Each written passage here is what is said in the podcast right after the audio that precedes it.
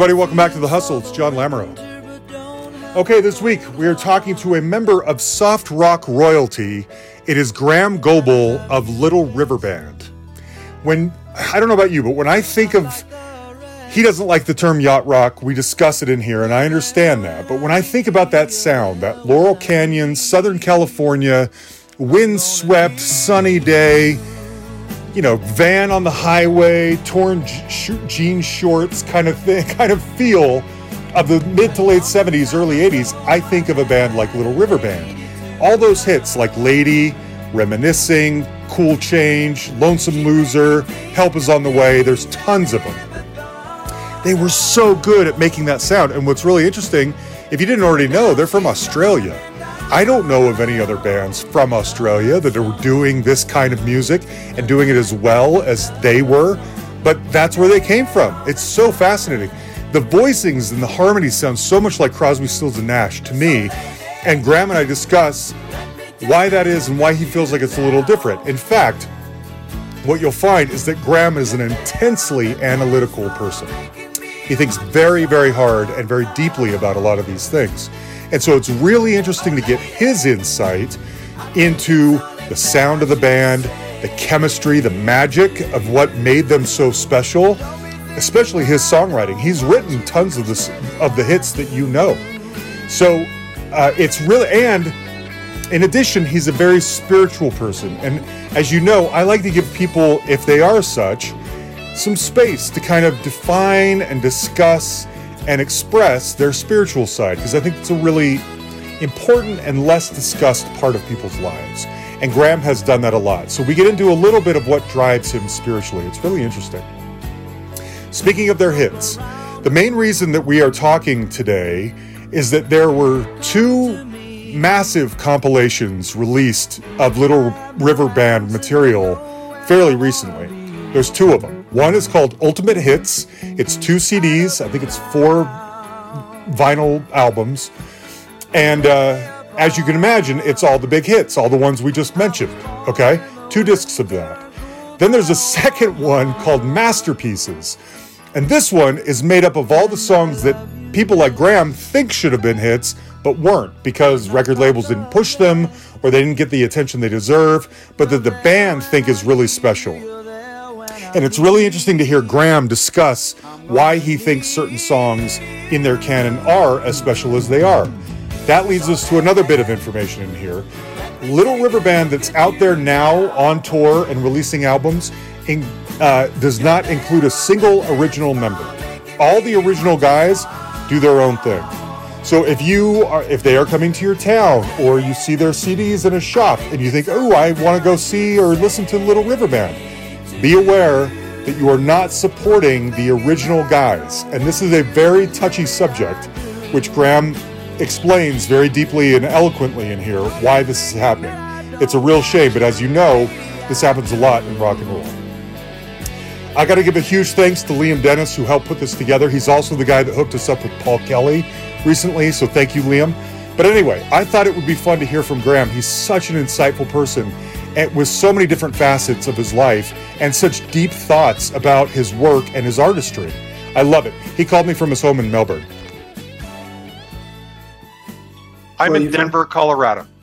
Yeah, okay. We played there at the Red Rocks and things like Did that. Did you? I was going to ask you about that. Tell me about when you played Red Rocks. Uh, well, for, we definitely played there with the Doobie Brothers. We played there probably three or four times. I don't know, but uh, a memorable one was uh, co-billing with the Doobie Brothers and seeing standing on the side of the stage and just enjoying Michael McDonald being about three meters from where I was behind the the, the set, the the sta- um, PA stack, Uh huh. and just sitting at his piano with his eyes closed and just blowing everybody away. I mean, Oh. there's there was no need for anything other than for him just to sit there, sit there, play and sing. I mean, that's all it took.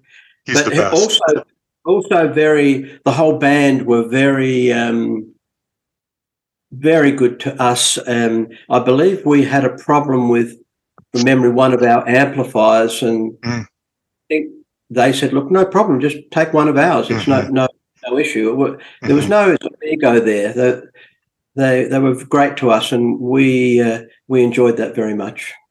I love them. They're one of my favorite bands too. And I finally got to see them live last year. I uh, they were doing a residency in Las Vegas, and so I flew out to Las Vegas and went to see them with the whole, you know, Michael's back in it now and everything.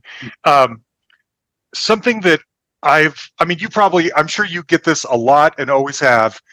Most casual music fans are probably shocked to hear that you're Australian because the sound of Little River Band is so steeped in that sort of yacht rock, for lack of, I don't know how you feel about that, but that sort of Southern California, late 70s, early 80s soft rock sound. Yeah, well, we obviously when we were recording and when we when we uh, started the band, we never thought in those terms. I Of mean, course. and because collectively from within the band, our influences were definitely more English. I mean, a lot more like the English bands, uh, obviously Beatles, uh, Who, the Stones, like Hollies, particularly, um, and I, I mean, I one of my major early influences was, was an American band called Bread, who I love Yeah. David Gates. That loved David Gates's writing. It was more the songwriters, but just gen- generally, um, the American bands were sort of in our era, like the Eagles and Fleetwood Mac. They weren't influences to us because we were all around at the same time. hmm So uh, we never thought, well, we sound American or American or whatever. We we just always sounded like that. You know, even years before we went to America, and that that was. I mean, I don't really hear too much difference between the way we sound and the Hollies or the Beatles No. or any of the English bands. I think it's a world like when when you're when you're singing. I think like an American band would say the word tune, but we say tune. tune. And so there's a, a number of words where we sing in in, in an English way, uh, but uh, that we don't do uh, in in American. And I don't think we sound anything like the Eagles because they're all Mm. American accents. hmm You see, Mhm. and I think that what gives Crosby, Stills, and Nash more of an international thing is because Graham Nash is English. You see, hmm so um, yeah, and and I think in our band, I mean, we had uh, I think two. Well, Glenn Shorrock was English, of course, born in born in England, and um, I was only the Australian born because um, uh, Beeb was born in Holland. So Hmm. I didn't know three- that. The three singers were, had that very different sort of accent almost Yeah. Yeah. apart from apart from our magic blend, I think that those different accents really played a role in giving us a unique sound. Whereas if you're in an American band, maybe like the Doobie Brothers or whatever, hmm um, everyone's coming from the same dialect and and Mm. the same. Yeah, they're just just the same born way of saying things and phrasing things. that. So, so, I've never. so we, yeah, so- yeah, yeah. So, so, so, so we um, just naturally came to the middle point of what was Glenn, Beeb, and myself. Yeah. Yeah. I never thought of it quite that way because, um, but I think I have to push back a little bit because I think even with you explaining that, I'm guessing your band had to be an anomaly still because if you were in, let's say, Southern California or LA around the time that you guys were out, there's the Doobies, there's the Eagles. Whether you sound exactly like them or not, they're kind of Jackson Browne, Poco, Fleetwood Mac, you know, Christopher Cross, whoever all these bands are kind of making this sort of sound, Steely Yeah. Dan or whatever, around that time. I can't think of another Australian band that sounds like what you guys were doing. Now, I'm not as I wasn't there. I'm not that old. I was. I'm not steeped in it. Maybe there were tons, but whereas over here there's several bands doing something similar. Over there, it feels like there was one, and it was you. Yeah, uh, we we were really the only vo- vocally focused band Yeah. uh, that I can remember. That I mean, there were there were some, but but a lot a lot of them tended to be very heavy, just with one one singer. I'm just talking. There weren't a lot of harmony bands. There were some, but you know, with um, the greatest humility. There was nobody that that got anywhere near us vocally in Australia, let alone internationally. So, so it, it, we sort of stood out in that way because we had three really powerful and powerful and strong singers, and there wasn't ever a band in Australia that had that. It, oh. it just was because because that was my thing was building the band from the vocals, whereas most other bands were a single person singing and maybe a couple of the guys or one or two of the guys doing a, a vocal backup. But mm-hmm. but being a vocalist was not their principal role in the band. Mm-hmm. But with us, the vocals were number one. Got it. That that that, that was it. So do you accept or reject the comparisons you guys get then to Crosby, and Nash?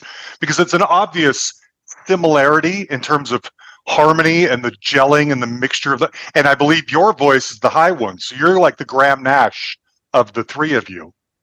Um. Okay, so I can probably I'll say some stuff here that won't that a lot of people won't agree with. Firstly. Graham's Graham Nash's high harmony. I mean, he was he was a, a, um, an inspiration to me, but my harmony was above his. Yeah, he was more in, in, the range of Beeb Birtles. So, so we had Glenn and then uh, Beeb singing in in uh, Graham Nash's range, and then mm-hmm. I sang the what what what the bottom harmony in Crosby, Stills and Nash would have been up an octave my mm-hmm. part in the river band that and i believe we're the only band to do that i mean we the difference between us and Crosby, Stills and Nash. I mean, obviously they're they're very famous in, in America and very um, an iconic band, but um, to my ear, they don't sing in tune that mm. well. Um, they have a magic blend because of Graham Nash, and, and they've got a mm-hmm. wonderful pleasure, and they've got some fantastic songs.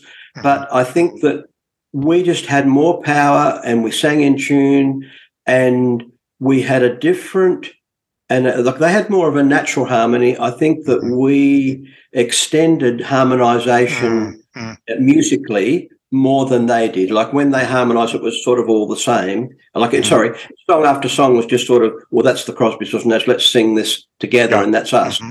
But with the Little River Band, well, firstly, um, we were just always trying to be creative with the vocal arrangements, maybe a bit more like Steely Dan would do, mm-hmm. or mm-hmm. something like that. So I, I just think we were more inventive um, yeah. and we were more powerful, and and, and, and, definitely could sing in tune great on yeah. uh, in live live performance. I could totally see that. The other thing too that is an obvious differentiator is they only managed two really great albums, and you guys have several, and so you guys had longer to show how good and diverse this power of yours could be, whereas they only really knocked it out in those two albums, and that's it you know? Yeah, but as great also, as they were. They also, as great as they were, but they also, I believe, were carrying a lot of um, uh, extra weight with drug use. That, that, yeah, that some of them that we didn't have, um, and and we were um, really just all about the music, and and and like we maintained that that Steely Dan approach to recording and playing mm-hmm. all throughout our career. Like we, well, I believe if if you go to the trouble to even listen to our last album, which was No Rain, so I think like we was playing and singing the best that we had ever done, Absolutely. or at least good. Like by the time we hit Sleeper Catcher, all the albums that followed had a lot of great songs on it, and the singing was was wonderful. I totally agree. I'm a big fan of Monsoon. I'm going to ask you more about Monsoon here in a little bit. Um, I love that album. I want to, before we get off this topic, I want to, we have Patreon supporters, and I normally ask their questions closer to the end, but one of them relates to this. Jake Rude wants to know how you feel about the Yacht Rock tag. Um, I have a theory about this. I'll save my theory because I want to hear what your thoughts on that are. Well, I've never liked tags at all Mm. And the yacht rock, I don't really understand it, and I think mm-hmm. it's pretty lame. Mm-hmm. And and I don't know why it's a thing. So so, so I, it, it's sort of like uh, people uh, uh, people want to want to have labels. They want to have um, put things in categories. I mean, do they call the Beatles a, a yacht rock band, Mm. do they? No, they No. don't. And so we had some songs you possibly might call, say, reminiscing and even Cool Change that might go into that genre. But if you take the trouble to listen to our Masterpieces album or listen to the Ultimate Hits, which we've just put out, there's so much really uh, rock, rock songs, country songs, and all sorts of things uh, uh, that are not the so-called yacht rock Yeah. uh, yacht rock genre, which which I'm not even even a um, I don't really follow it very, very much. I think it's I think it's born out of people that just do. uh, Is it doing cruises and just Well- going on? Like we wouldn't do that. We, we don't No. do that. No. Led Zeppelin wouldn't do a cruise. no, they would. That's for sure. No, it's a it's a little different than that. First of all, I got a million questions about the two compilations because I've been listening to them nonstop. There's so much good stuff on that. Um, the the yacht. Someone coined the phrase, and I don't remember what it was. The about ten or fifteen years ago, the phrase yacht rock as this kind of softer rock of the late '70s, early '80s that might be played or listen to on a yacht or while boating or whatever. And a lot Ah. of bands like the ones I mentioned earlier kind of fall into that. It doesn't mean you're literally on a cruise. It just means that if you imagine a guy in the 70s looking like maybe Daryl Hall or something with windswept hair and they're on the mast of a, of a yacht, they might be listening to somebody like Doobie Brothers or whatever. Um, the thing, the reason why I see both sides, number one, I can completely understand what you're talking about because no artist wants to be tagged or labeled anything, especially when they've put their whole heart and soul into all this artistry. The one good thing I think about yacht rock is that um, creating a movement or the, a label like this that's sort of an umbrella for bands like yours, it kind of um, it sort of revitalizes that music. It puts it in a place, in a category, and that place, thankfully now, uh, is exudes fun. If you were to go to a concert of bands that are considered yacht rock, you might be handed a, a, a, a what what's it called? If you're the head of a boat, the uh, like a captain hat, and Yeah. you might bring wine, and you might get up and dance. You know, and it's meant to and it's meant to be fun now, and without labeling it or corralling it all under this one new fun label, it might be lost or it might just be random. Yeah, no, I'm hearing kind of a second life. Does that make sense? Yeah, I get it. Yeah, yeah. Yeah. Okay. Um, I was curious about that. So let's talk about these compilations. Um, first of all, I think it's so. I think it's great. the The one that has the hits on it is called the Ultimate Hits, and the one that is great songs that aren't the hits are called masterpieces. That's a really ballsy thing to call the album that is, I don't know, less well known than the other songs. You know what I mean? Yeah, but when when you take a listen to it, you'll see there are so many, if oh, not so all, many. uh, masterpieces. I mean, a song like Beeb Birtles' "Light of Day."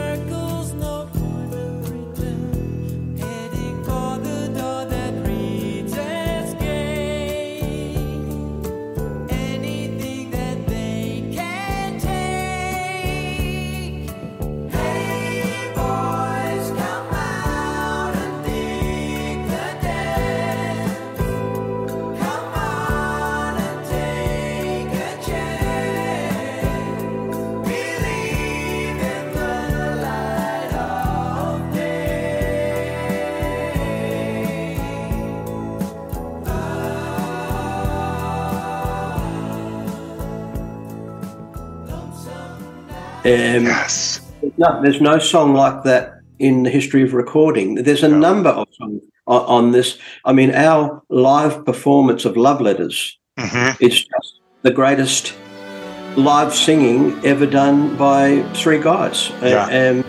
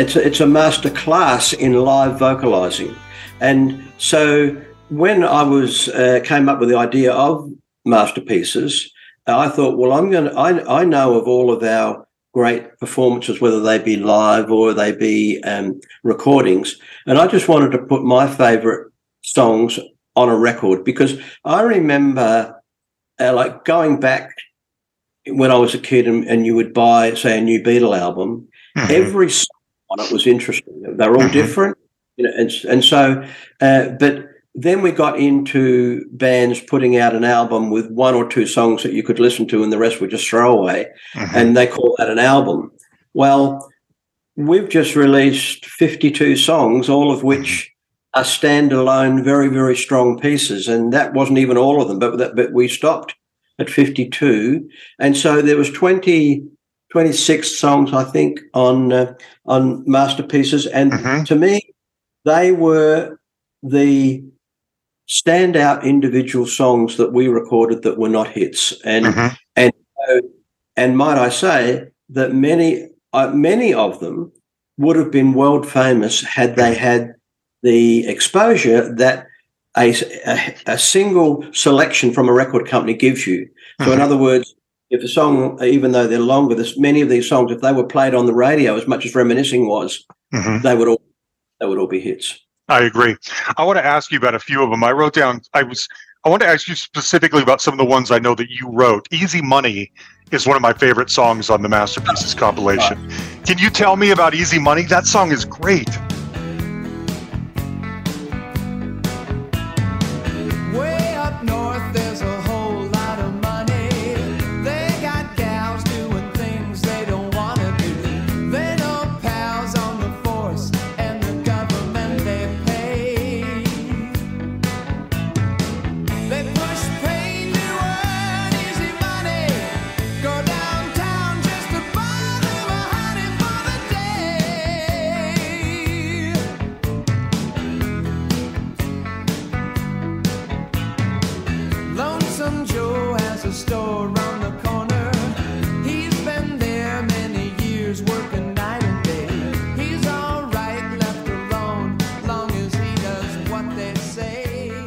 Yes.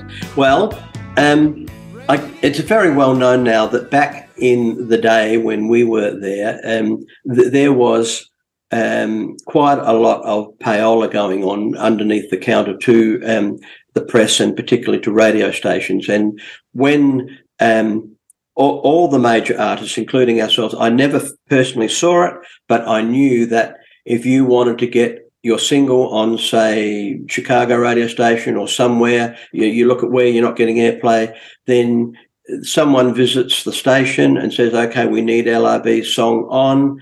Uh, I know you're getting 90, 90 new singles this week have been released, but if you put LRB on, what's it going to take? And so um, that was going on behind the scenes in, in our career and gave us the opportunity because once you got into that top 10, then they didn't need the money anymore because people got a chance to hear it. But if the money wasn't paid, even if you're a Michael Jackson, the money wasn't paid, you would not get to hear the songs. Mhm. So Easy Money was about the people that were providing that service, if you like. Mhm. Okay. Mhm. So it it's broadly starts about that, but then it goes into um um if you like what the mafia were doing, I think with protection money, like Mhm. with Lonesome Joe has a, sh- a show uh, has a store on the corner, uh, and Mhm. and they go in there, they want part of his profit. So it's sort of that gangster thing Mhm. as well.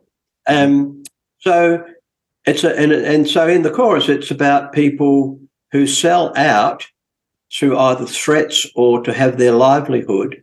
Yeah. But then at the end of the time, they've got to sit back and think, well, I took payola or I caved into a threat in order to make my living. So Mhm. at some point, I've got to deal with their own morality and their own place in the world. And Mhm. and so that's what easy money is about. Got it. Tell me about Fall from Paradise because that I mean, it kicks off with flute, almost sounds like like a pan flute or something, and then it goes into these strings. It is one of the most lush, like ear candy gorgeousness piece of music I can think of. Down by the Jordan, it's early in the morning. The sun is in the sky, all the people pass by. There's magic in the air. Some stop to stare at a man who says he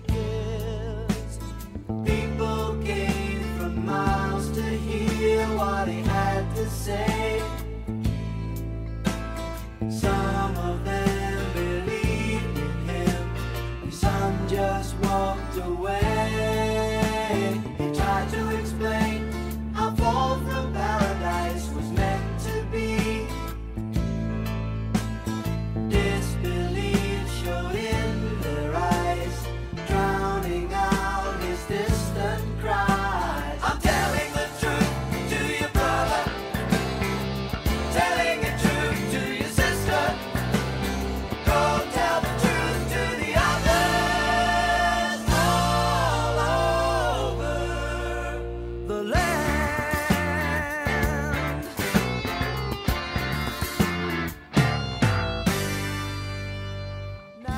You create when you when you're strumming a, an acoustic guitar, assumedly on your bed, or a, plucking on a guitar on a piano? Are you thinking, you know what this needs? This needs a flute. This needs strings. This needs a long intro that's super lush. Is that what goes through your mind? No, no. In, in that particular case, uh, firstly, uh, Beeb Birtles started that song, so so Ah. he wrote he he True, wrote uh, that's true. he he got a start on it. So, um, as happened a lot of times with Beeb and I, Beeb came to me and said, "Would you like to work on this song with me?" So once he and I can't. I, I probably wrote the chorus because I usually do write the chorus, but I'm not sure. Um, I would have probably written some of the verse and maybe the chorus or whatever. So that was a co-composition with Beeb and I. So with the way I usually work with Beeb is that in the songs that I write with Beeb is that he comes to me with with some chords and, and melody and sings me what he's got. And then I usually take that away and quite quickly, like the way I write a song is I, I don't sit down and labor stuff. I Mhm. just say, well, okay, Beeb's got this. Now, where does it, where do we go? And usually back in the day, I would get a very strong inspiration of saying, well, okay, this is where it needs to be, maybe the chorus or something like that. So Mhm. I would usually be able to go back to Beep next day and say, well, look, this is what I've written. And then, you know, most times he really loved it. And then we had a song.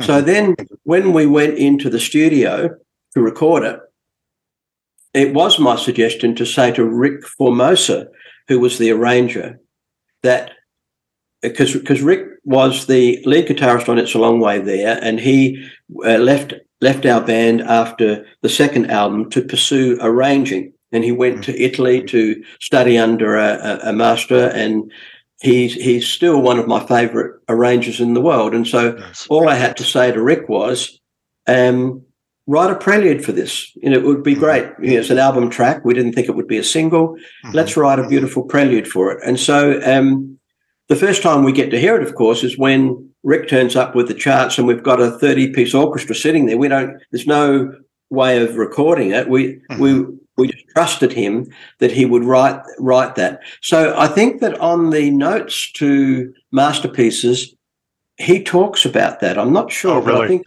I've only I only have the streaming version, so I don't know what the notes look like. Oh, I wish I would have known because I could have sent sent them to you. Oh, Um, okay. So Rick said, this is what Rick, Ricardo Formosa said. Uh, Graeham had asked me to write an orchestral introduction for the song Fall from Paradise. Hmm. Um, uh, w- uh, sorry, Fall from Paradise, uh, with its biblical prophetic mysticism. My interests had already shifted somewhere between 20th century classical music and large ensemble modern jazz, having become an avid collector of recordings and printed scores. Music that particularly attracted me and that I wanted to find out more, I wanted to find out more about. Eventually leading to full-time classical competitions, composition study over a good part of the next decade. The results of my perhaps still tentative embryonic inner search can be heard in this small orchestral offering, depicting at first idyllic settings of calm beauty, disrupted by increasing harmonic dissonance, and finally by jarring pagan rhythmic brutality before a new unsettling calmness is reached. So that's what Rick had to say about mm, uh, that's that was his opportunity to put Yeah. together 10 years of study and just be let loose let loose with a real orchestra in front of him so Yeah. yeah and you encouraged him to do that. You were fine with that. absolutely because i Yeah. i trusted him implicitly Yeah, yeah it's so beautiful. all the day all of the recordings that we did in those days you had to trust your arranger because there was no way i can't read music i couldn't look at his score and say well gee that's not going to really work very well i had to be um, confident that he Mhm. would produce the goods and he never once failed it was um, always a joy to sit in the studio and hear it all back hmm yeah, and so when when he, he wrote that separately after we'd recorded the song, but then once we heard it, then I was able to do that vocal arrangement that really joined the two together. Mm, mm. So he ended up on the on that on that um, sustaining note Yeah, where the ba- band kicks in. yeah. So that was edited together, but I had to do the vocal arrangement, and then Beeb and I and Glenn did all those vocals um, uh, coming at, at the end of the orchestral Mm-hmm. thing, join it all together. It's so cool. Um, and I wanted to ask you about Broke Again, too.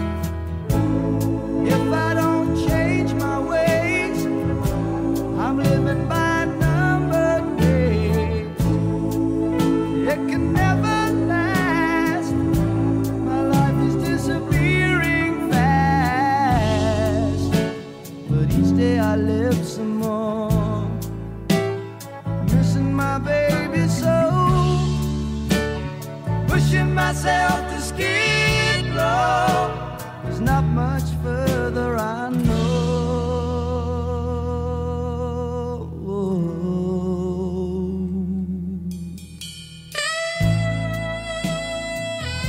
I believe that you wrote that one, too. And I love it because it sounds like a guy who's just repentant for the mistakes he's made.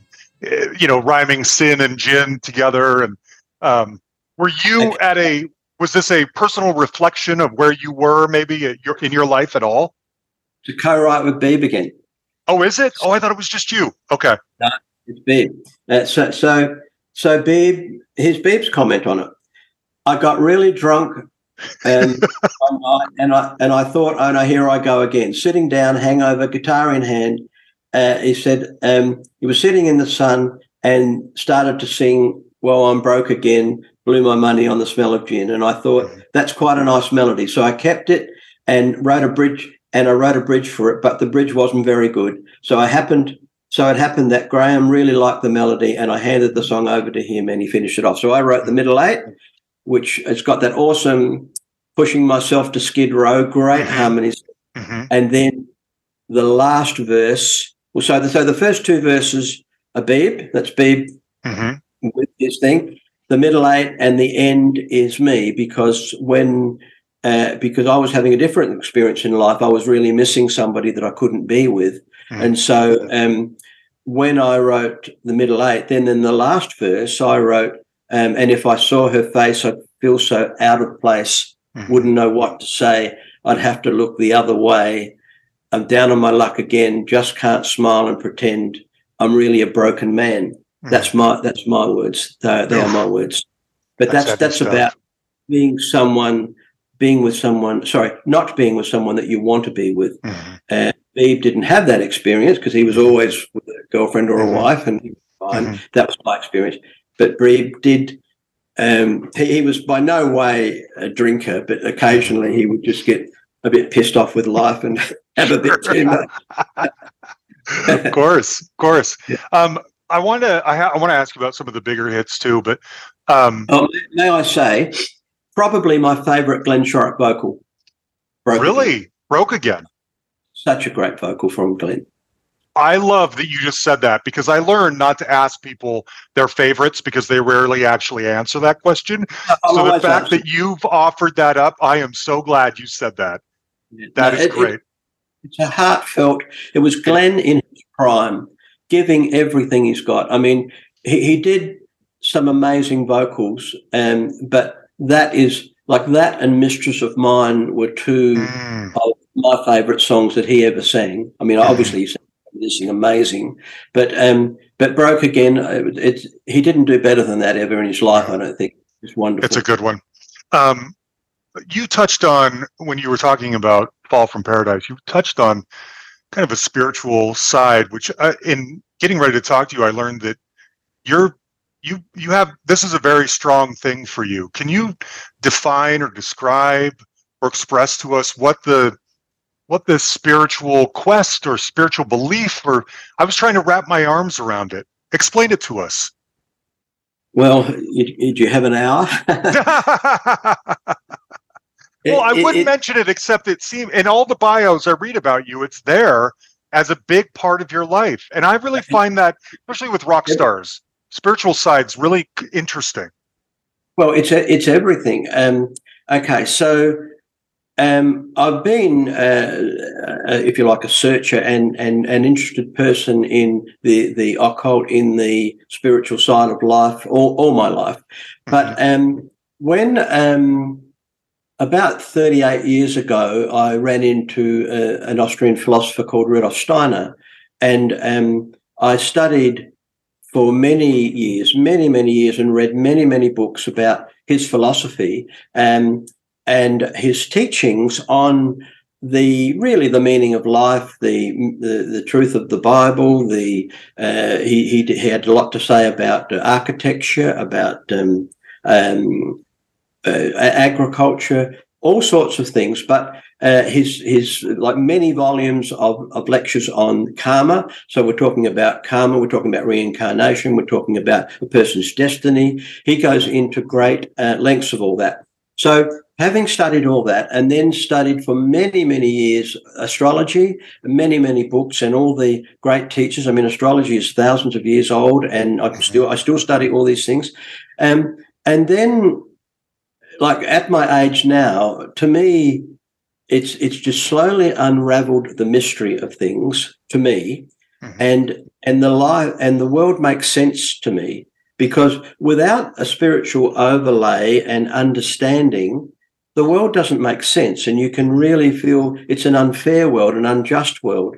But if you bring in um, that that okay, uh, if I've lived before, and therefore I have things to compensate for in this life. I've done things to people, I've met people. So this time around, it's not all going to go great for me because I've got to pay the piper here. Hmm. And so when things don't go the way that you want, it it's helpful if you understand well they're not meant to, and then you understand that suffering is a major component of earthly life because hmm. through our suffering we are being taught. And Rudolf Steiner said that a life comes down to only two things: love and acceptance. So, in other words, love for yourself and the other, and acceptance of the situation that you're in and the situation you have with another person. Mhm. It doesn't make it easy to do it, and it doesn't make me perfect in every situation, and I'm hardly perfect at all. But at least if I get, say, upset about something, like, for instance, the the um, what may I call it the the loss of our uh, the band name, uh, I can have a, rather than, than that eat me up and have ill feeling towards the people that have taken our identity and our name and going out and preventing us from working. I can put that in a different place and say, well, there's obviously history that's come to be worked through in this life. Mhm. And so I can then decide to get really angry and never let it go and then get sick and cynical. Or I can say, this has come to teach me understanding because there's not much point learning something or reading something and thinking, okay, that I like that. That's a good idea. Mhm. But then you can be rest assured you're going to be given an opportunity to uh, to see if you have learned anything, if Yeah. you can experience that. Put it into So- practice. So I, I believe that the spirit world and the physical world are all working together, and I think that, for instance, just in, I, I I see meaning in everything. So I was making a call to um, our uh, Australian um, um, record company, talking to Liam Dennis, and he uh, on another matter, and he said, I, "I'm a fan of of um, this particular uh, broadcaster. Mhm. What uh, I think you would be good for that program. W- would you like to do that?" And I'm saying, "Well, Liam, if you think that's good, then okay, I'm saying yes to that." Oh. So Bless where do- where do- where does that come from? You see, Mhm. I ring and just out of the blue, now we're talking. But now a lot of people are going to hear this. Yeah. See? Yeah. So I think there's a working behind the scenes, and I think that we're all an expression of the gods to some uh, Mhm. to a degree, and artists particularly are real expressions of the Mm. gods. Because Mhm. through art, and through songwriting, and through broadcasting, we can reach now many, many people. And so when people don't have that outlet of, of being able to write songs or have art or write poetry, this helps them in their life, but it's also uplifting, hopefully, their consciousness. Mhm. And so the only way the world is ever going to solve its problems, and there are many, is Mhm. for each person, one by one, over millennia, to lift their consciousness, and then like that- then fix the place. I like that you say this. I, I think it's interesting that not until the very end there, where you mentioned God's plural, did the word God or Jesus Christ or anything like that even come up.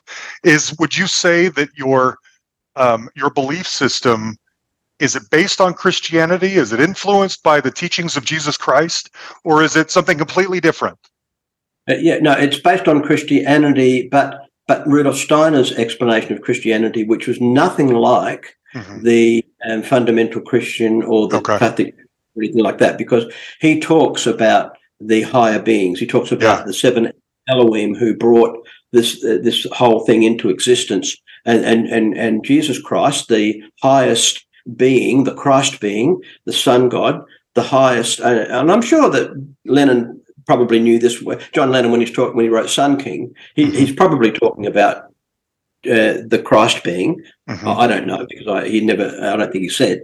But um, so Rudolf Steiner explains all that. That- So instead of believing in just one God or one judging entity, uh, I'm believing in an, in, in an infinitude of beings that keep the planet turning, keep the seasons coming, guide the birds to 6,000 miles north to breed, come back Mhm. again.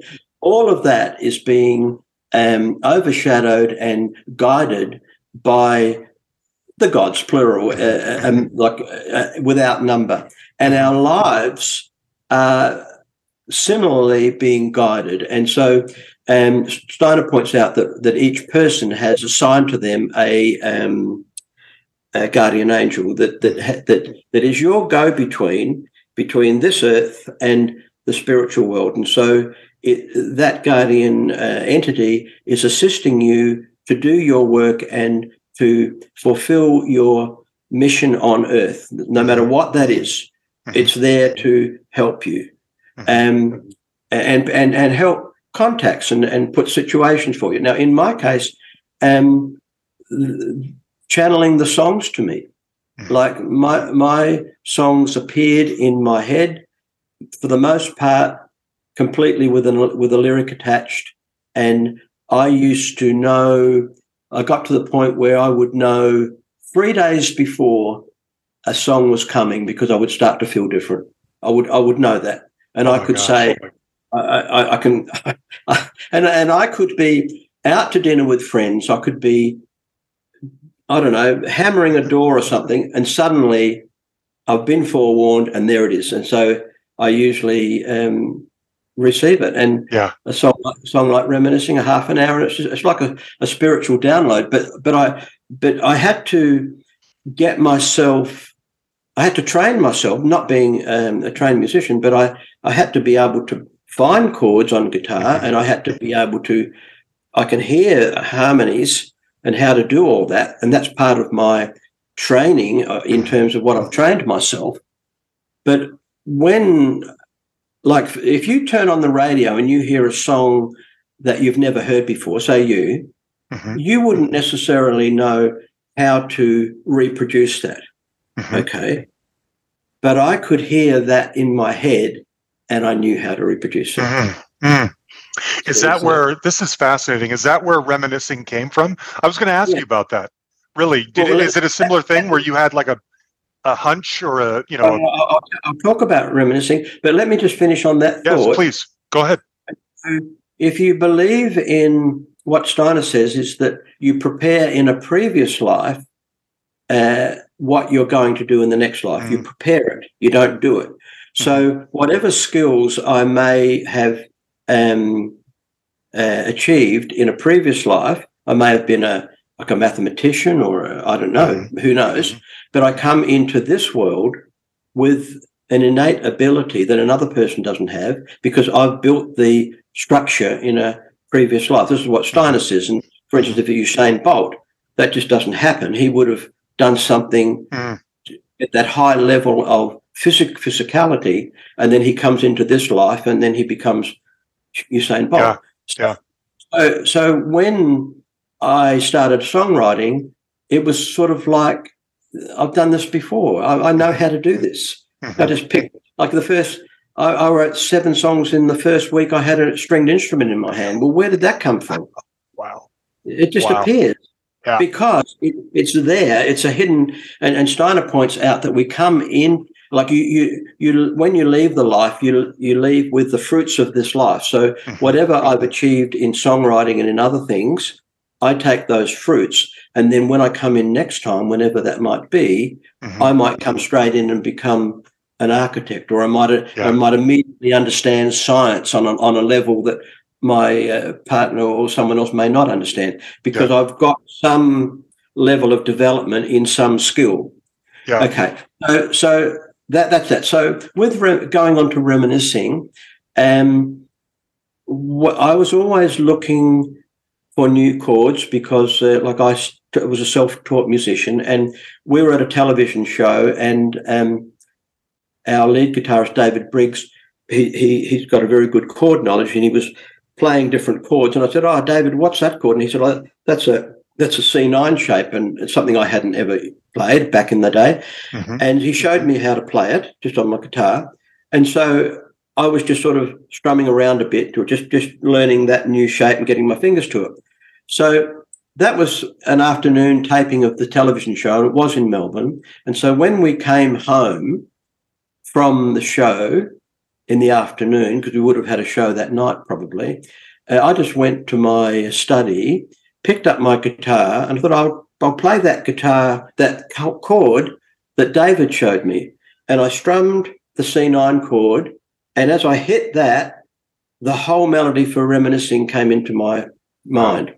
Wow. So then I just moved my hand up and down, finding the chords that matched the melody and lyric that I was hearing. And half an hour later, I had it all, and I had to learn it and then play it to the guys.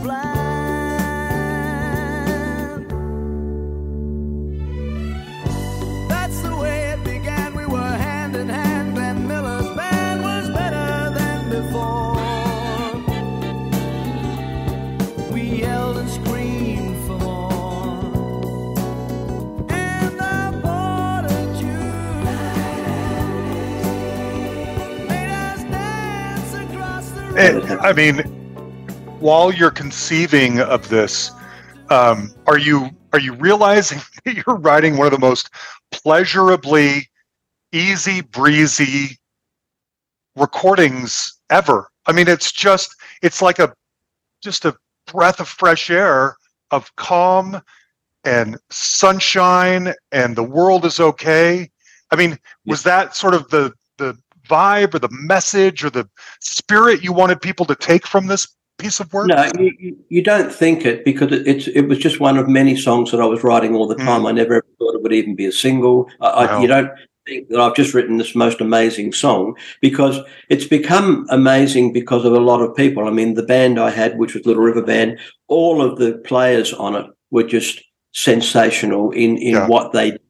We recorded it three times. I've, I've spoke, told the story many times. In that the uh, the third this first twice it didn't really feel right, and then the third time with Peter Jones on Rhodes, um, it just was magic. It was a magic recording. Mhm. But we spent, as I say, many days in the studio getting that that feel to it, and then um, with the vocal harmonies, that's the first time I had ever um, arranged a five part vocal harmony, and I and I did it in a certain way that I had never done before. And I, I was blocking out the chords with all the vocals and then had the melody intertwining so it gets lots of dissonance in there. Well, that was just a vocal experiment. Like Beeb and I stacked all those harmonies and it just turned out ma- amazing. But it Mm. was an experiment to see, well, I think let's try this. We've never done this before. So we did that and it worked out really, really well. But Yeah. we had unlimited time in the studio to do it. And uh, we, as I said, we recorded it three times. So we had had that that luxury. Um, and of course, what it was is because of my uh, like I lived in this fantasy world of of the 30s, 40s, and 50s. Fred Astaire, Jeanette MacDonald, um, Nelson Eddy, um, Mhm. uh, Ginger Rogers, uh, all of that. Uh, uh, uh, the Ro- Oscar uh, Hammerstein and um, Richard Rodgers. That's my life. You know, that's where I would like to have lived in that life, and I Yeah. never had have done it. But so it was very easy for me to get the opening of that uh, Friday night. It was late. It's just after the prom, which we don't even have in Australia, but it's on the on the movies. Um, walking down the street with your girl, and then later you know, kissing her goodnight and whatever. Mhm. Uh, that to me was an experience that I never have ever had, but thought, wouldn't that be awesome? Yeah. And so that was sitting in my unconscious from a very young age. Probably we got TV when I was twelve, so I, and reminiscing was written in 1977. So I was, what am I, 30? Something like that. Yeah. Wow. Um, we should we should clarify for anyone who doesn't know. You touched on this a minute ago. The current state of the band.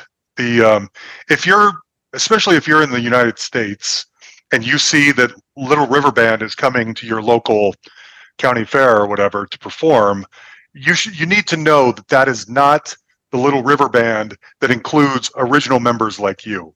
And in fact, it's a little bit of a it's a little bit of a sad nightmarish story, isn't it?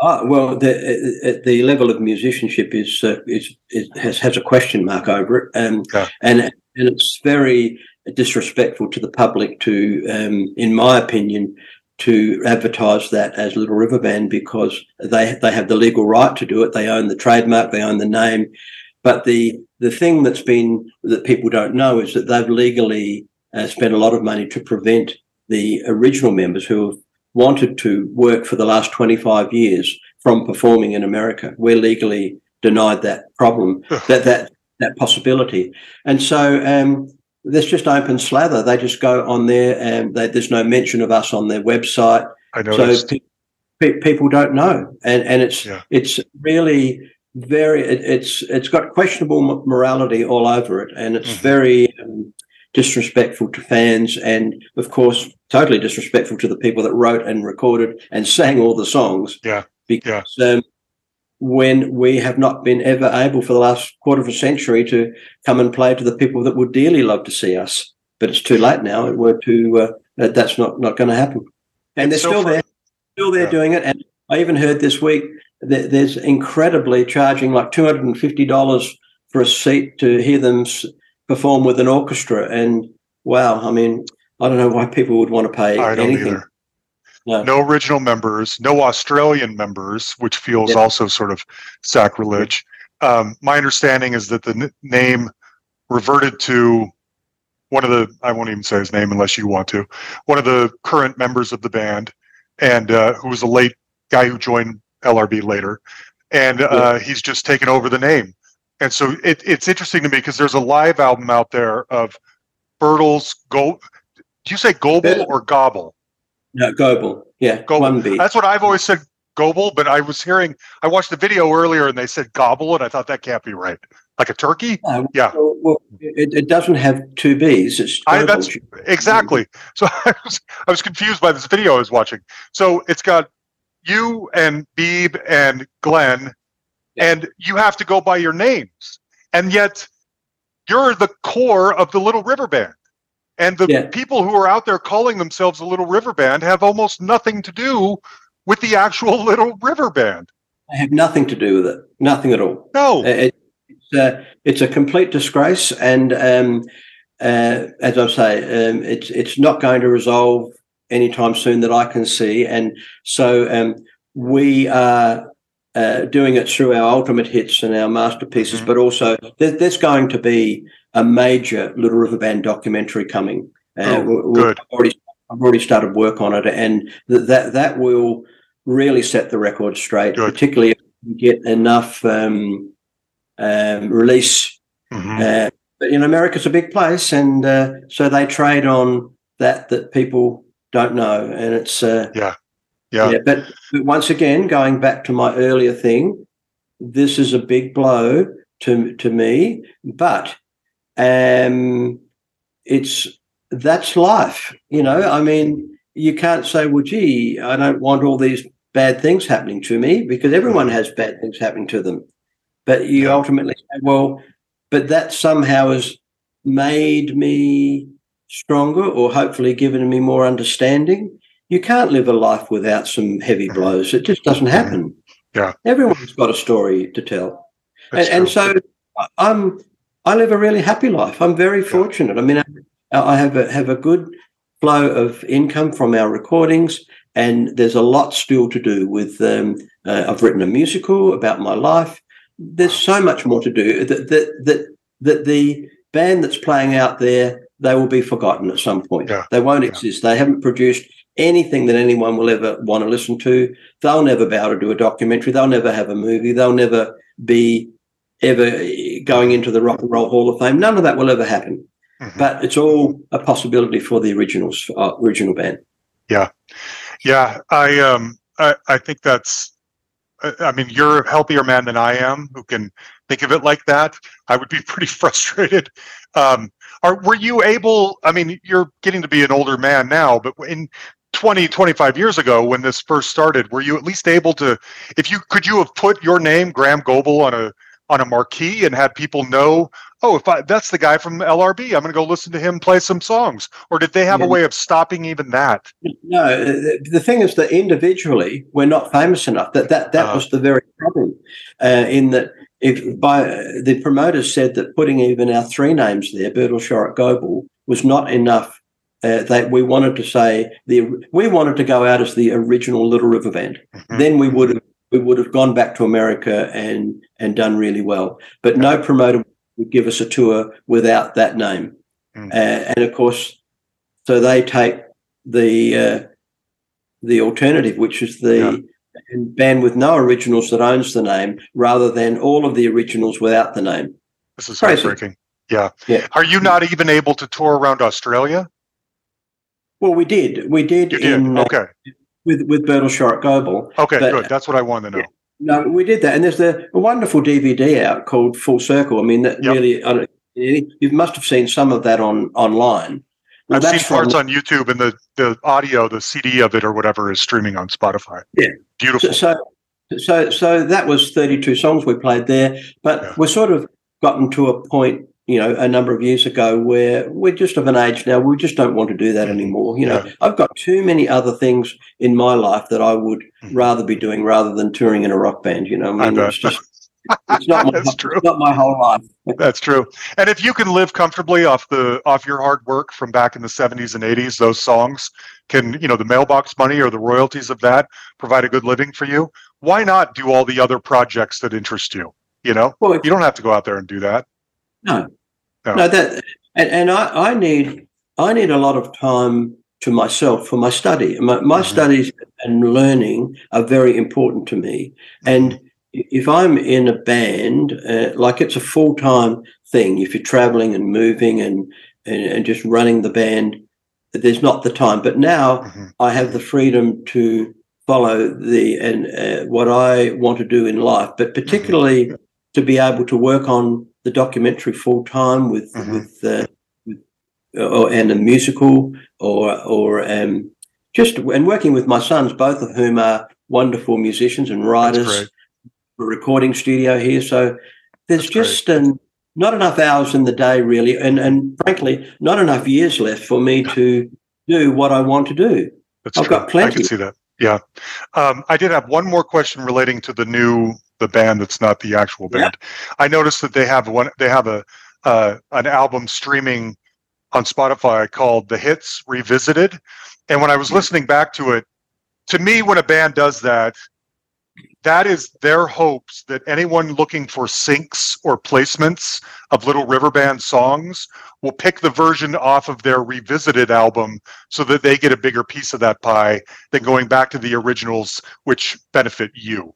That's my feeling on that. Well, well, this is why they played the trademark uh, trademark ownership card to take control of the Spotify page. So you'll notice on the Spotify page, they Spotify caved into them ridiculously and go, and put all their photos on the banner, and then they deleted our bio, so we're not mentioned in the bio. So they use that Spotify. So Spotify are um, um, assisting them in the deception that this is the original band. So when you go onto Spotify, you think, oh, okay. And then, so there's like 20 versions of the Night Owls on there. So you've got a 1 in 20 chance of getting the real recording or the original recording.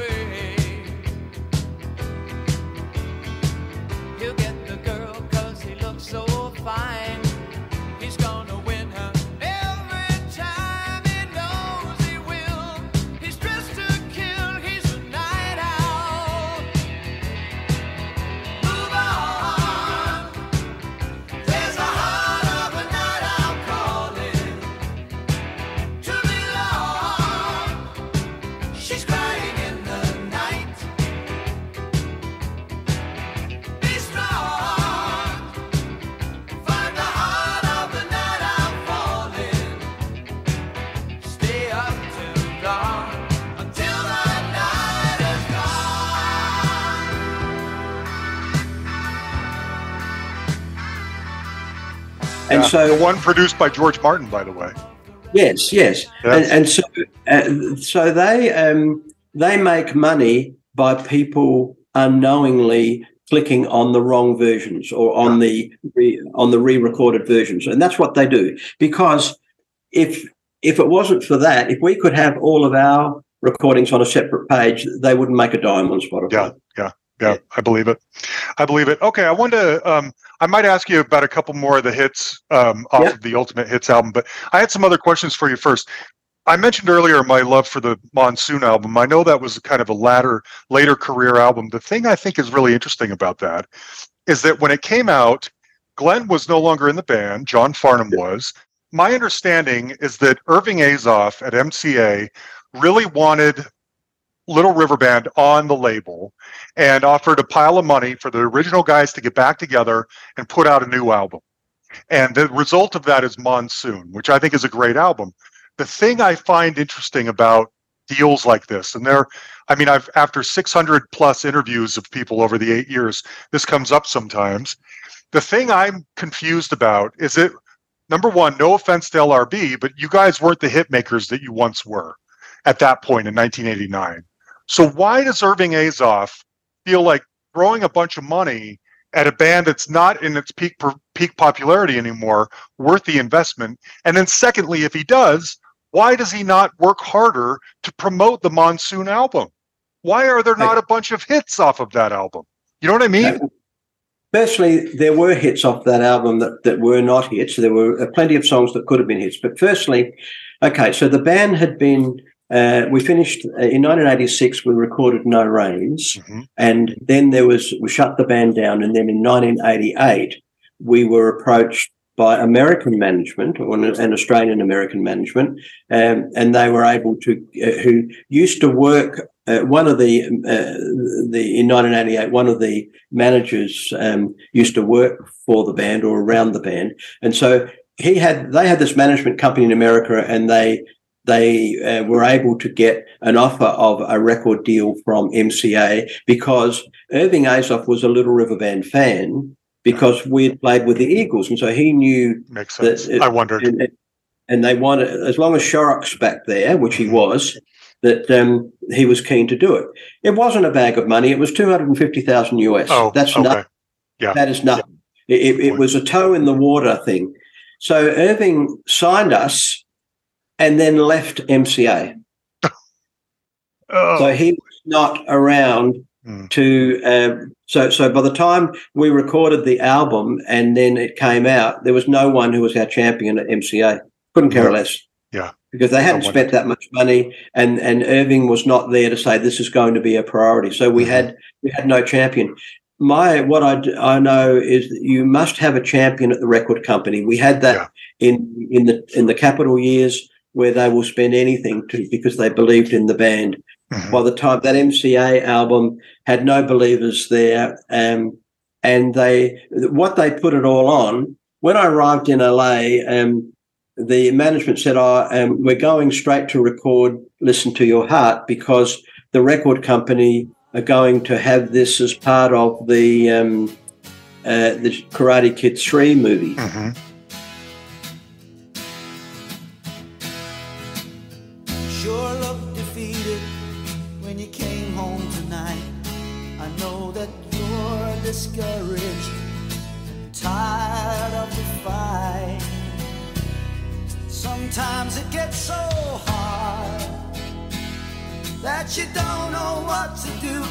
Close your eyes. The truth is there for you.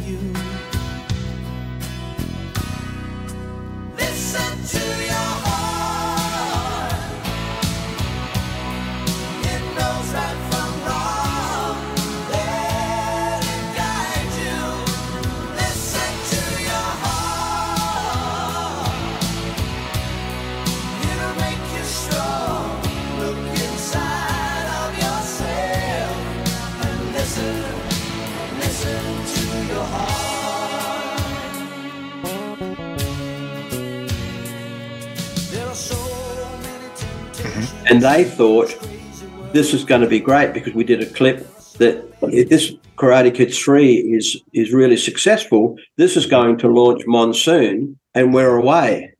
So they put everything into that. And of course, Karate Kid 3 comes out and it fails. hmm So they they said, well, we're not going to throw any more money at this. You know, the, the point I'm making is that the record company really didn't know what to do with us. And Mhm. that they, they thought that putting John Boylan back in charge, who was the producer of our biggest albums, with Glenn Shorrock on lead vocal, that would be enough. But of course, Beeb Birtles was not there, you see, and that was a big um, thing missing in that lineup as we as we you know realised later that- sense.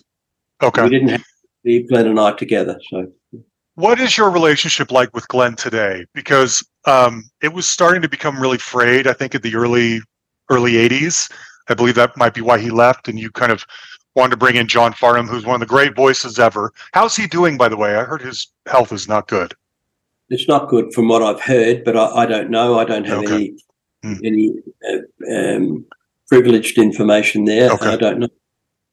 Yeah, are And- you and Glenn? I mean, maybe because you have a common enemy now, that you two are better friends. Have you made up over time? No, no, it's not about that. Um, Glenn and I just see the world. I've always seen the world very differently, and um, it's sort of like, I was, and and I. This is where my astrology studies have helped me a lot in because what where astrology is really helpful in a relationship, you can look at the dynamics of two people together and it can show you quite clearly where there's going to be difficulty and where there's e- ease Mhm. and so you you tend to find that like a long-term friend if you put the look at the two charts side by side you can say oh, i can see why i like talking to to that person or i, I can Mhm. easily be around them um, and we see th- see the world pretty much the same way and it's always fun and so we catch up a lot but with glenn and i um,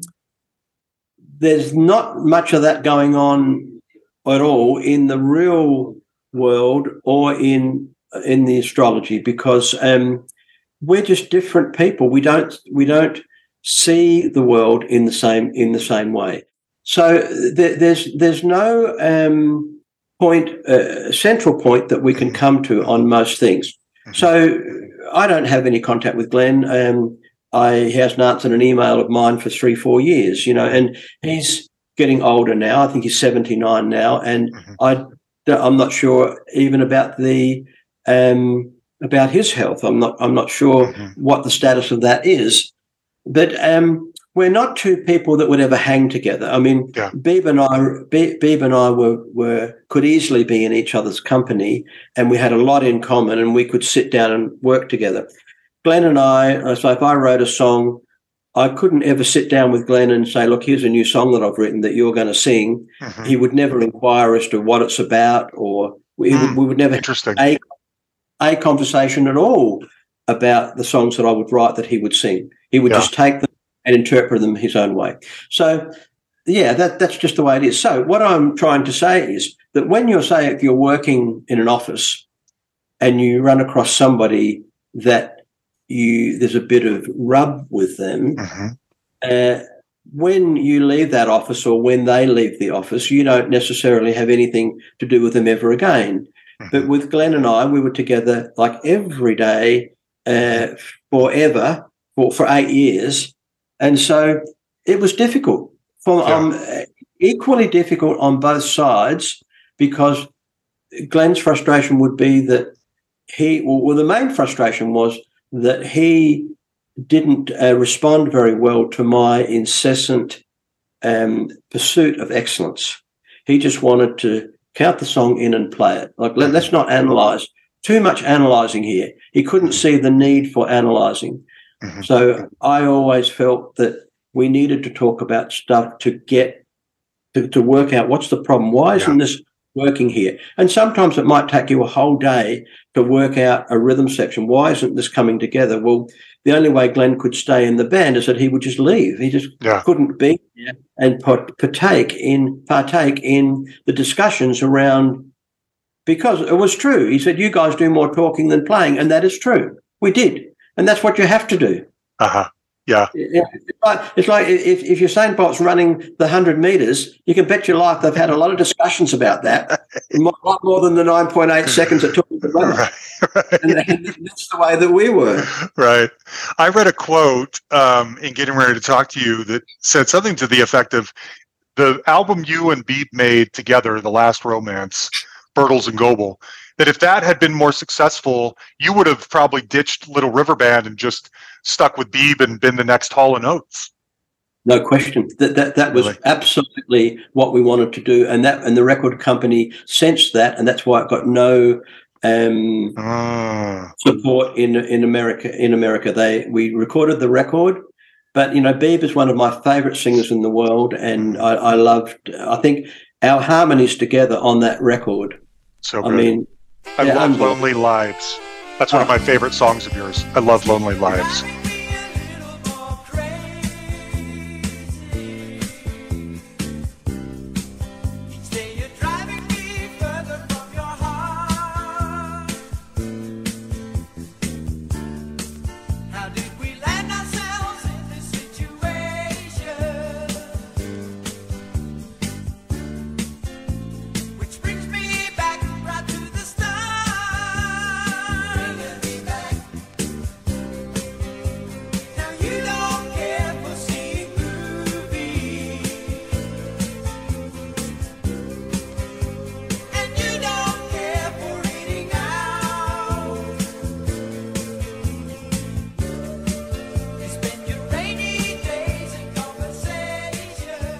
Well, That's that's Beeb and I. We had to co-write with Beeb again. Yeah. So so we we had the material, we had the desire to do it, and and and um, uh, the song "I'm Coming Home," which was released in Australia, Mhm. was actually bigger than any Little River Band song. It was number one everywhere in Australia, Really? and that's why that's why it's on the um, Ultimate Hits. Yeah, it because is. it's a hit, but just in Australia and the Philippines. We, we had a, a massive song in the Philippines with I'm Coming Home. If that had been released in America, I think it could have been a top five. I, I'm sure. I'm sure of it.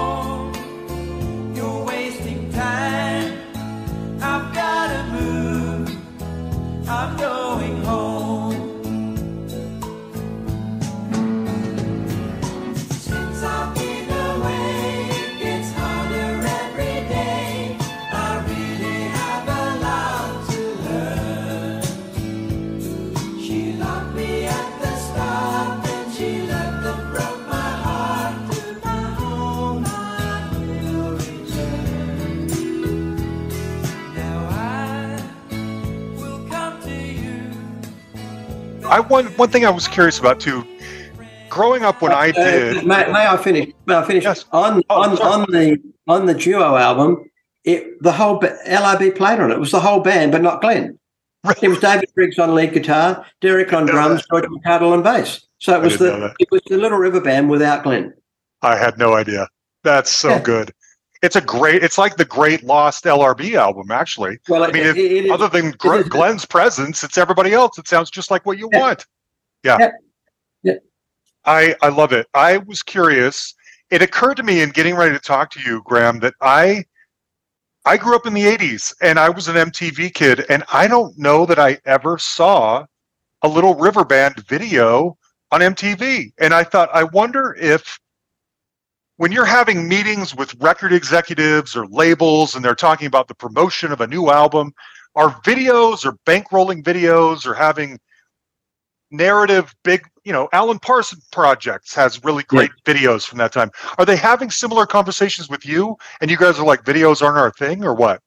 No, no, no. Well, uh, we we did a, an expensive video for for playing to win, but, Oh, but okay. by, by by the time MTV rolled around, I mean, Glenn had left the band, and and um, when did MTV come in in America? When was that? 81, we just passed the 42nd anniversary a little uh, recently. Right. Well, see, eighty one was when. Um, Yeah, you guys think- were starting starting. well, Glenn, I think Glenn left in eighty one, so Uh-huh. the first opportunity would have been with John Farnham out front, and uh, we did a, a clip for playing to win. But um, yeah, once again, it just the record company had changed. Um, like the, the reason it went off the boil was because the PR guy that was there for all the big hits for LRB, he left Capitol Mm. Records to go and work for the Chicago baseball team. So Oh. we had no one at Capitol that was our champion anymore. And so from the from the Net album onwards, um, when We Two came out, well, like We Two was uh, number twenty two with a bullet in five weeks, and they Mm. Capitol pulled, pulled the funding. Like it stopped overnight because the guy that was paying for it and providing the funding left the company. So when the new guy sits in the chair, he says, "I don't want to promote LRB," and he let it slide. Mhm. So there was no video because they wouldn't pay for it. They weren't. They they decided to let LRB go.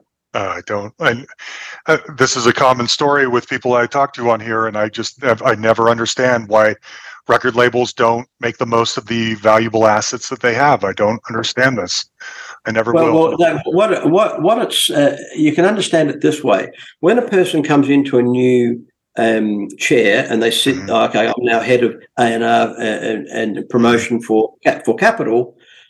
I want to bring. Uh, where's my stamp? I've got this new band. I, I want to be known for. I was the one that made this band happen. Mhm. someone else made Little River Band happen. That's not going to help my career. I want Yeah. to become from Capitol. I want to go here, here, here, and here. Mhm. And so that's what happens. Is that a person needs that that situation to. I um, can under I completely understand that, but I also feel like part of your job is to make the company money and be successful. And if you have some if you have a known asset or a known quantity like Little River Band that is bringing a certain amount of money to your bottom line, why mess with that? Why not allow those those assets that continue to show value over time continue to do that while you also bring in new fresh artists rather than stopping the things that are that have brought you some value in order to completely clear clean house. That's the part i don't understand. It's it's be, it's because the, the people who are making those decisions have got their their own careers. yeah that's number- it. That's it Yeah. yeah. That's it. Okay um a few minutes left. I wanted to ask you one of the other questions that came over from the patreon supporters. Is dave greenwood or greenberg i'm sorry dave. Um he noticed even though and it's funny a lot of the songs we've talked about today have been co-writes but in general and i noticed this too it's he says it seems as if most of lrb's biggest hits were written by individual band members rather than co-writes. And he was wondering what the was there any collaboration? So uh, was it who wrote lonesome loser? Is that a beeb Yeah, no? Da- David David Briggs wrote, wrote Lonesome David Loser. Briggs. So when David Briggs brings Lonesome Loser to the band, are you working your arrangement magic that we've been talking about so far, and but not asking for a co-write credit, or is he bringing the stuff fully formed and the songs that we get on albums are the things that democratically the whole band has agreed to?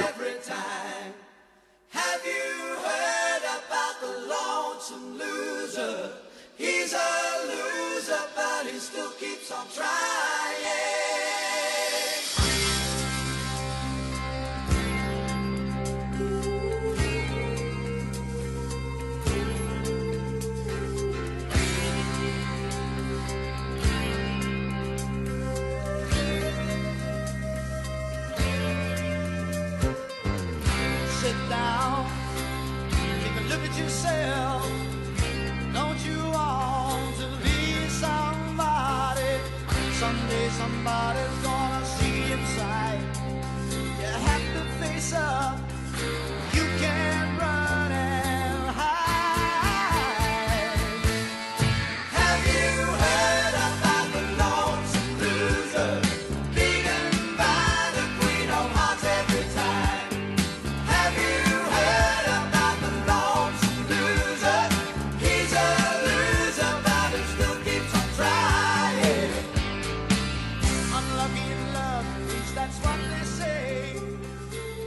No, well, so in in in um, like the case of Lonesome Loser, say the introduction, which is the the vocal introduction, that was that's my introduction. Mhm.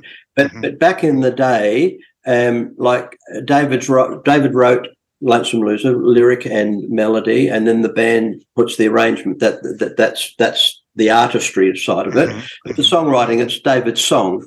But I I offered the um, the whole introduction, which I Mhm. think played a big part in it becoming a hit, and it also I The think it played a- acapella part, that was you, Yeah, your decision. yeah. Oh, of course, that's the hook right there.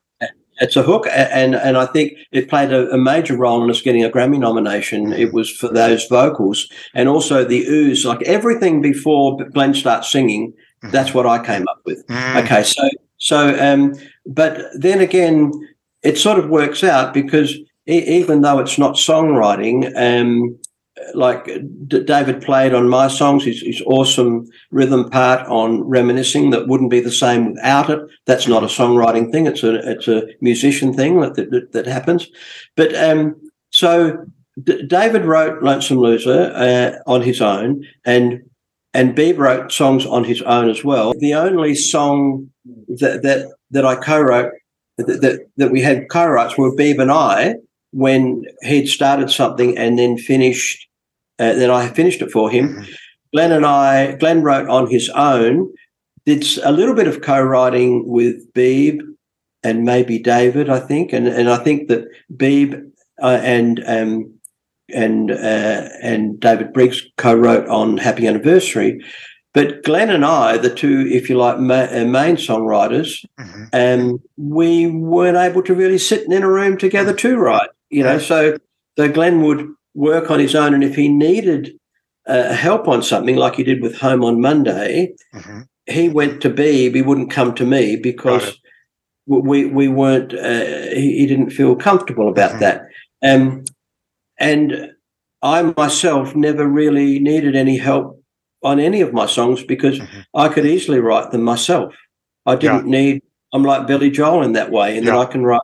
I, I, I can easily finish a song. The the biggest thing with songwriting, you've got to have a great first line, and then what a lot of songwriters uh, don't have the ability to write a great chorus. So you write your verse and you're saying, "Here, now let's go to the the money part of the song, which is the chorus," or write a great middle eight.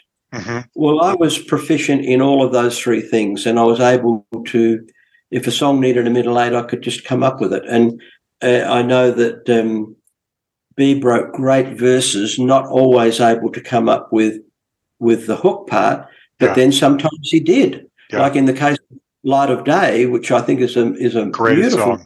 masterpiece. Well, Love that's it. all Beeb. That's all Beeb's writing.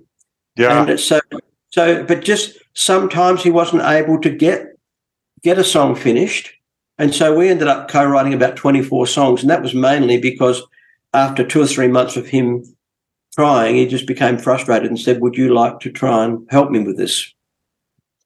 Light of Day is like top five favorite LRB songs for me. I love that me- one. For me, for me too. Yeah, Yeah. and, and yet it's some, something that a non LRB fan wouldn't know, and it's such No. a shame. This But it's why. great that it's on the Masterpieces compilation. Well, That's where it belongs. first- it was my first selection for that and Really? broke again. That again, uh, that and broke again were my first one reasons why I wanted to put out. But I, there's another song of Beeb's called Raylene Raylene that I really love. Also great. I love that one too. I love that one too.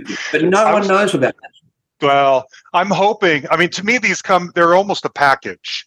It, it would, if you are interested. That's why I think I was really especially excited to talk to you about about all this, Graeham, because to me, if you're a fan enough to be interested in the greatest hits, there are so many songs on there that you already know and love.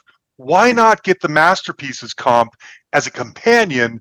It, I mean, of course, go back and listen to all the great LRB albums. But if you've got those two compilations, you have like the lion's share of what makes your band special right there on these two compilations. You know what I mean? Well, well, Masterpiece is my favourite Little River Band album. I, Uh, would- really? play I that. could see that. I would play that ahead of any LRB album that we've ever had out because it's I could see that. But so many songs that are that are just awesome and they're all different. Yeah. Like they're just it's a wonderful album. Really, They is. really are.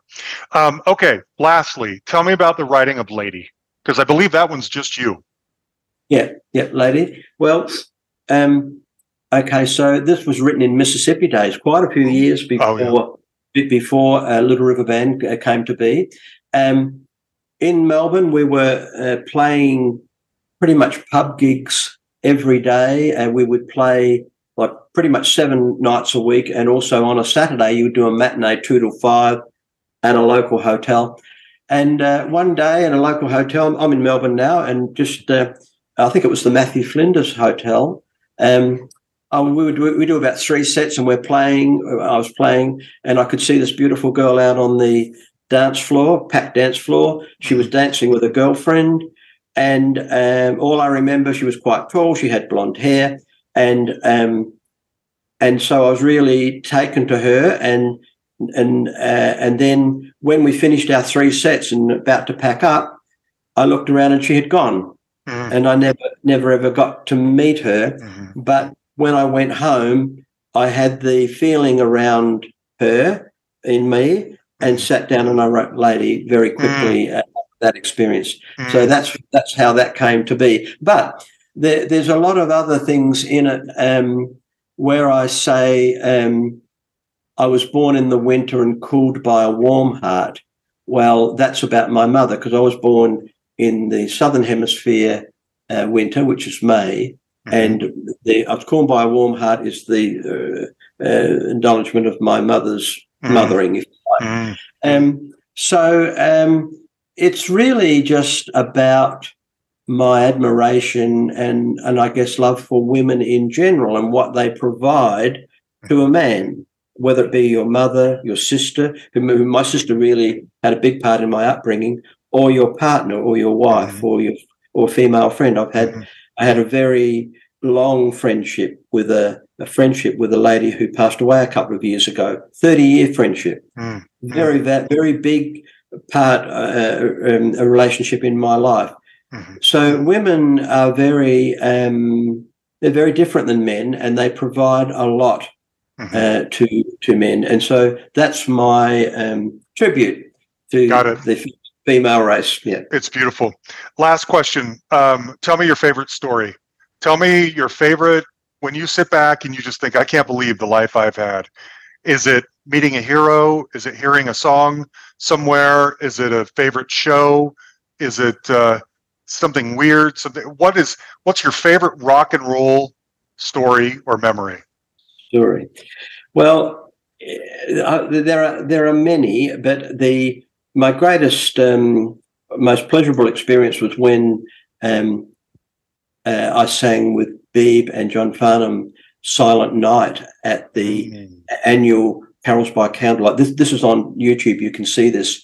It's, uh, two acoustic guitars and the three voices singing "Silent Night" in front of about twenty thousand people. That was very very amazing. Mhm. Um, and then another amazing one for me was singing um, "Desperado" with Glenn Frey when he Oh, performed yeah. with us. Uh, that was they're both on um, on YouTube. Okay. Um, but in terms of stories, um, uh, like there's many, but but just one that stands out was when we went to Montserrat to record with uh, Sir George Martin. Uh, more enjoyable than the recording, in fact, was the evening dinners we had with George. In and he was most gracious to talk about anything we wanted to ask about the Beatles, and Mhm. and so I remember clearly. I, I, said, look, I, my favourite Beatles song was "We Can Work It Out," and I said I just wanted to know some history around that. And George George just said, well, what happened there was that um, Lennon and McCartney had a, a bit of an argument or a big argument and left the studio that night not speaking to each other. And so um, in the next morning, McCartney comes in, uh, walks over and picks up his guitar and and or and and sat down in, a stool opposite John and said, um, "Got a new song." And then he sings, um, "Try to see it my way. Only time will tell if I am right or if I am wrong." And that was about like the argument. And then he uh, George said that when McCartney sang that verse, um, Mc- all Lennon did was pick up his guitar in the moment uh, and actually sang back to him uh, the middle eight, which is the um, life is very short and there's no time for fussing and fighting, my friend, like in the moment. Beautiful. And I thought, wow, that's makes pretty me want to amazing. cry. Yeah. That just makes me want to cry. That's such a beautiful story. Yeah. And so Paul, you know, that seems Yeah. like something Paul would do.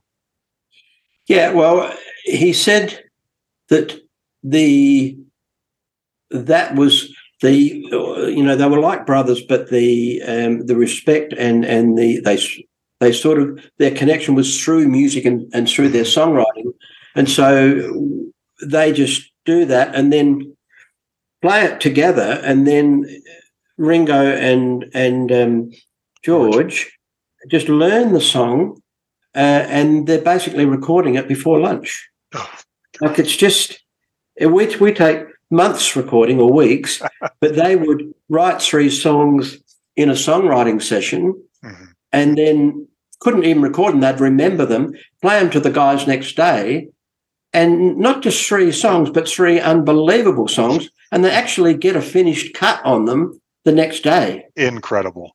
Incredible. like this is because that's what they had to do. They were expected to get three songs recorded in a day, Oh, and and so when you this is why I uh, revere Ringo so much, and and oh, but all of them in that Ringo gets to listen to a song once, and he comes up with drum parts that no one's ever played before, Yeah. and he does it time and time and time again. mhm. And this is when the only understanding that you can bring to it is uh, through through my going back to my spiritual understanding is they've got to have been overshadowed by something Mhm. because there's just incredible ideas just flowing through them Yeah. onto the tape over and over and over again. There's no musician born. If you gave me a billion dollars now, I could not guarantee you I could come up with a great idea that was that no one had ever heard before. right. But they did it over and over and over Yeah. again.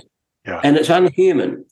You Yeah. see, they're just open channels for this divine expression of music that changed the world and that the world really needed at that time. Yeah. You see, without the Beatles, the I world do. was ready for it. And so, if you like, the gods are saying, okay, there, here's the vehicle. Yeah. So, all Yeah. these amazing things. Yeah, Yeah. I, it makes sense. Uh, Graeham, I love you a lot, and I love so much of the good work you've put into the world. And it was a real honor to chat with you about it because I've loved LRB most of my life. And so, thank you for taking the time. It means a lot. Thank you very much, John. I really, I really appreciate it. Thank you. Thank you.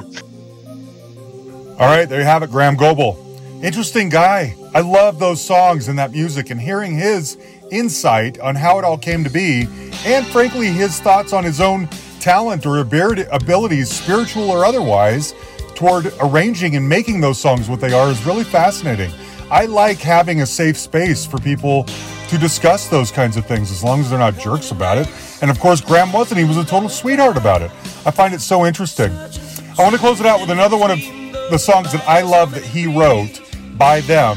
This is one of these nights, and it's on the Masterpieces CD. Okay, so if you get those, this song will be on there along with like 50 something other songs. Here's the deal I have several copies of Masterpieces and Ultimate Hits to give away. I have four copies of each CD. So I'll be throwing this out to the Patreon supporters. If you want a copy, if you want one of both, if you want one or the other, we'll figure it out. But if you're a Patreon supporter, I'm basically going to mail this to you. Just tell me that you want it, and I'll put a post up there here soon. Okay? So that's what's going on right now, and I will announce some winners later this week, as usual. Now, next week's guest, it's a twofer, and they're both, I don't know, they're both pretty interesting uh, conversations. Interesting good and interesting bad. And uh, you'll just have to see for yourself.